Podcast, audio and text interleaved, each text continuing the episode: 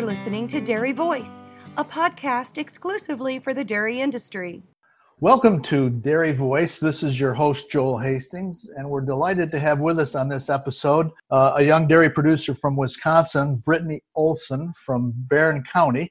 She came to our attention with something she'd written, and we're going to talk about her writing in a bit, but we're going to open by welcoming her. Brittany, thanks for joining us. Thank you for having me, Joel. It's a pleasure. Brittany, tell us a little bit about your farming activities there in Barron County, northwest Wisconsin. So my husband and I are fifth generation dairy farmers on his family's farm about 10 minutes west of Chetek. So like you said, Barron County and the southeastern part of the county, we milk about 50 cows and farm about 200 acres, registered Holsteins and a few registered Jerseys. We're transitioning to more of a regenerative model. We started incorporating rotational grazing 2 years ago, and we're making our way into more no-till farming and should be planting our first cover crop after corn silage comes off this year. Let's talk about regenerative. That's an exciting word. Some people say it's already reached the ho-hum category, but that's an important concept. Tell us a little more about how you and your husband think about that and why you're moving in that direction.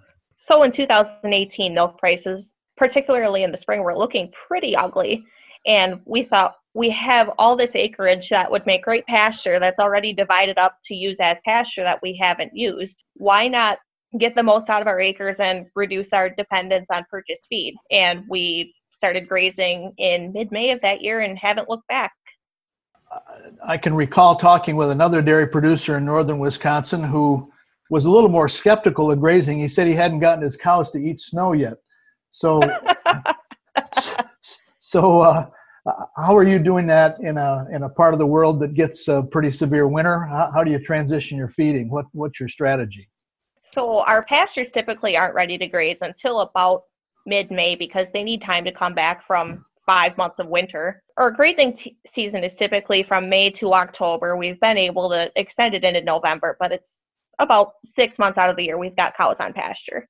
And then you make some dry hay or haylage, corn silage. What's your wintertime? Dry hay and corn silage. And you put your silage up in an upright silo still, or do you use a bunker? Upright silos. We've got two upright silos for corn silage and one upright silo for high moisture shell corn. What sort of production levels are you able to obtain? So when we're feeding corn silage, our production's usually about 55 to 60 pounds a day. But right now the pastures are starting to decline as the weather gets colder, and we don't have any corn silage right now, so we're at about that 45 to 50 pounds per cow per day range. Our components are a 4-1 butter fat and a 3-1 protein, and our cell count's usually under 100,000. And it sounds like you and your husband maybe are doing most of the work, or is his family involved too? His mom still does the book work because as a writer, I hate numbers, and my husband doesn't have the time for it. So mother-in-law does the book work. She's wonderful. And my father-in-law helps out with a lot of the tractor driving and field work yet.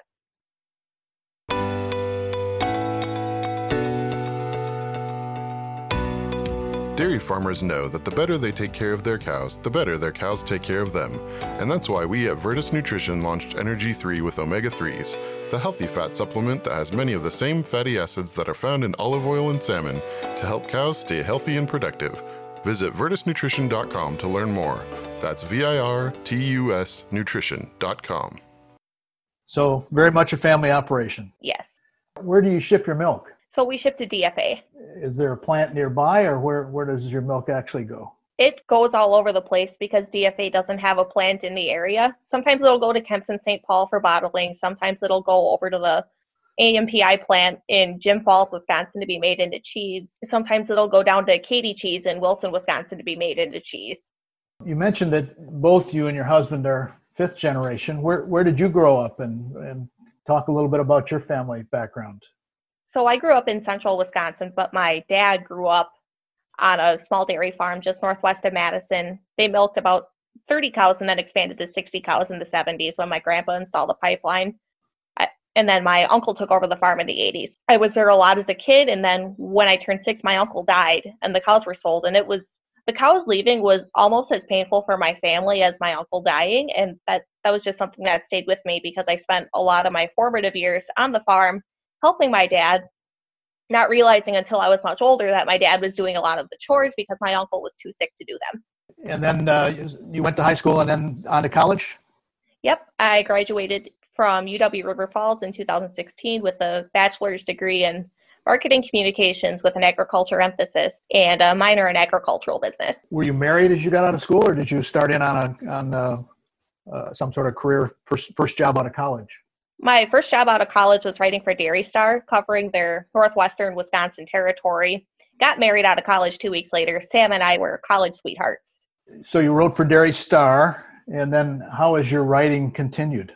In 2018, that was also the year that I left my role at Dairy Star to focus on working on, farming full-time, because trying to work full-time and farm full-time was just getting to be too much. And I figured that, a job will come and go, but the farm is always here. And why work two jobs 16 hours a day when I can just work one job 16 hours a day?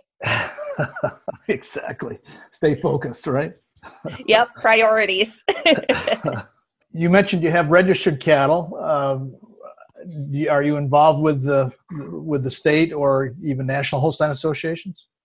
I think we're more involved locally. We've got a lot of registrations that get caught up on yet for Holsteins and Jerseys. So when that's all taken care of this fall and winter, then I think we'll be more involved on the state level.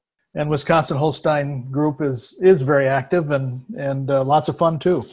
Oh, lots and lots of fun. You've got some neighbors there in Barron County who have been very successful in registered Holsteins, the Indian head Holsteins folks, and there are others too in the neighborhood, pretty active Holstein group there. Yep, there's a lot of very talented and very gifted breeders in our county. What sort of genetic strategy do you have? Balance and functional type, because a cow that is bred for balance will do well in any setting, whether it's in a free stall or in a tie stall or on pasture. And I presume you're in a conventional tie stall setup? Yep. The oldest part of our barn, which was built in 1902, was converted to have mostly tie stalls in 2013, and the rest of our barn is still in stanchions yet. And so you've got around the barn pipeline and a conventional barn setup, obviously. Yep. Well, tell us a little bit more about some of your writing projects. So after I started exclusively farming full-time, I should say, I started freelancing for Progressive Dairy that summer, and then a few other publications here and there. And my friend Danielle Eddick, who is the communications director for Wisconsin Farmers Union, asked if I'd come on board with their Rural Voices project. That was earlier this summer, and gave me some of the deadlines. And sure, yeah, I can help with that. I like writing, and I'm a member of the organization. I'm a member of Farm Bureau as well. And I have a lot of friends in both organizations, and I like to play devil's advocate for both organizations too. So got on board writing for Farmers Union earlier this summer and have had a lot of fun with it. Wrote one previous article on consolidation, particularly in dairy, earlier in the summer. And then I wrote this piece on supply management and didn't expect it to quite take off like it did. Let's jump into that. First, before we do though, let's talk about a little bit about your Farmers Union and your Farm Bureau organizational activity. You're helping with their communications. Are you involved in any other committees, or do you go to local meetings regularly? How are you involved? So aside from the writing aspect, that's about the extent of my involvement with Farmers Union. I'm a little bit more involved with Farm Bureau since Sam is on the board of directors, and go to yearly meetings for Farm Bureau. And like I said, a lot of friends in both organizations that I talk to fairly regularly. Let's talk just for a moment about Sam. He was at River Falls while you were there, and that's where you met, I presume. Yep. He graduated in 2014. Did he go back to his family farm immediately, or did he have a detour on the way? He came back immediately. Well, let's jump into the piece that we're going to publish in our October 5th issue. We've been given permission to use it as well. It's got kind of an interesting headline and a little bit of an irreverent attitude, I'd say, which we don't always see in our dairy publications. Talk a little bit about your view of the piece and kind of what prompted your writing. I knew I was going to tackle supply management for this particular article, but I wasn't sure about the angle that I was going to take. And then one morning, I happened to be scrolling through Wisconsin Ag Connection while having my morning coffee before going out to the barn, and I came across this piece on cherries restricting some of their production to keep farm gate prices in line for cherry growers. And I thought, Why can't we make this happen for dairy? What a concept, actually producing for a market. Exactly, and not trying to export our way out of low prices and actually taking demand into consideration. Supply and demand, I should say. You mentioned in the piece some other examples of marketing agencies too, which we've seen here in California. We have a whole raft of marketing agencies, not all geared toward production quantities, but oftentimes marketing. It's certainly not an unfamiliar concept. No. What I thought was interesting about the National Cherry Board restricting about a third of their production was that percentage that's held in reserve, as they call it, can only be used for exports or for new product research and development or new market research and development. And that's something I'd like to see happen in dairy, where a lot of times the exports are like the tail of a dog. The dog should wag its tail. The tail shouldn't wag the dog. And while I agree with a lot of experts that exports have opened up a lot of markets and opportunities for American dairy farmers, they have also made markets much more volatile, because with the trade war, it's not really a market we can count on like we have. Trade wars and pricing and production in other regions all are factors for sure. Mm-hmm. And with an export-driven market, the lowest cost producer is frequently the winner. And I'll tell you right now, farms that look a lot like mine with little red barns and silos and cows on pasture are not low-cost producers. And that will lead to further and further consolidation in the dairy industry in this country. We had the Secretary of Agriculture last year, in fact, just about a year ago at World Dairy Expo, make some statements about that in terms of farm size and cost of production. That got a lot of attention in Wisconsin and the Midwest, actually nationally. And you make reference to that too in your article. I think he's probably the first ag secretary since probably Earl Butz to make remarks in that vein and not keep them quiet.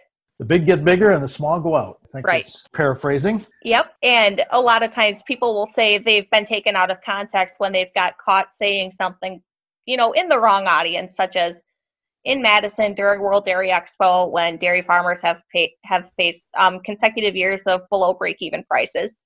I think the point of your article was not necessarily to recommend a particular strategy or marketing approach, but simply to advocate for the notion that there are issues here beyond socialism or a Canadian system that you invite folks to think about. Exactly. I wasn't trying to make a case for any particular plan or program, because there's a lot of them out there between various organizations, but just to get people thinking about what supply management could look like in this country, or what socialism really means, because a pretty common argument, as I referenced in the article, is that any kind of supply control is socialist, especially when mandated by the government. It's like that scene from The Princess Bride where Inigo Montoya says, "You keep using that word. I don't think that means what you think it means." And the billions and billions of dollars doled out this year alone are pretty dang socialist, in my opinion. Well, even though they're extremely helpful and often necessary, they are still dollars flowing from the government to the private sector. That's for sure. Exactly. And while the extra money is nice, and I'm definitely going to take free money from the government when they're stupid enough to hand it out, it's not what we need. Well, Brittany, another element of this changing farm scene, consolidation, if you will, particularly in Wisconsin, but also in the Northeast and the upper Midwest, is the fact that families like yours and your parents and grandparents really are the backbone of many local rural communities. You mentioned that your husband is on the board of directors of Farm Bureau, but we know that church groups, volunteer fire companies, civic groups, local government elected officials oftentimes are supported and are dairy folks, dairy producers mm-hmm. and their families. Absolutely. Sure. A lot of people in agriculture complain that, people don't know farmers anymore. Well, that's because there aren't any farmers left for people to know. A lot of people like to make it a big versus small argument for dairy, and I can definitely see how that would be the case. But some kind of supply management program that's uniquely American and not a mirror to Canada's system, which is pretty restrictive and, quite honestly, very expensive to make it work. It would preserve farm sizes across the spectrum, because I think that whether you're milking 40 cows, 400 cows, 4,000 cows, or even 40,000 cows, we could all benefit from reduced volatility in the marketplace.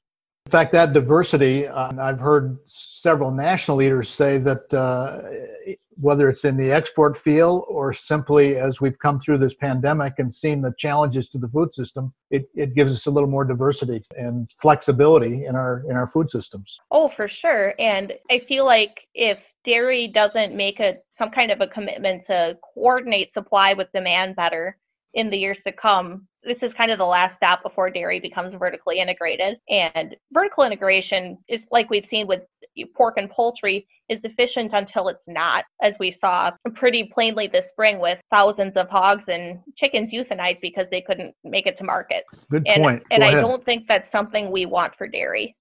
Well, the challenge has always been that dairy farmers like you and your husband, whether it's 60 cows or 6,000 cows, you're producing a product that needs to be sold every single day. Yep. And often the buyers don't need to buy it every single day. And that is a fundamental challenge to our system for sure.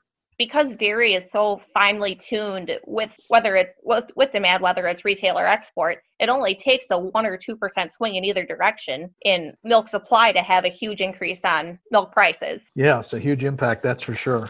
And from a processor standpoint, I think it would really benefit processors as well to know exactly how much milk is coming in, so they're not brokering or trying to shuffle milk out to various plants because they're running over 100% capacity all the time. Plenty of challenge. As we finish up here, let's just circle back to the farm that you and your husband and your family are working on. You're moving toward more grazing, a regenerative pattern, if you will. That's not necessarily what everybody is up to, but we often hear that smaller farms need to have some sort of niche or some sort of strategy to keep them economically viable. And I presume that's what you and your husband are up to here. Exactly. Unless we see major changes in dairy pricing, you're either going to compete on niche or you're going to compete on scale. And when you're as small as we are, we're not going to be able to compete on scale. And we're okay with that. So we're going to compete on quality and we're going to compete on a niche. I think that's a good thought here for us to end on. And we really appreciate you taking some time to visit with us today, Brittany. Thank you for having me, Joel. I really appreciate the opportunity. And we are including your article in our October 5 issue of Dairy Business Digital Magazine, and we appreciate your sharing that with us. Thank you. We're speaking today on Dairy Voice with Brittany Olson from Chetek, Wisconsin. Thank you, Brittany. This is Joel Hastings for Dairy Voice at dairybusiness.com.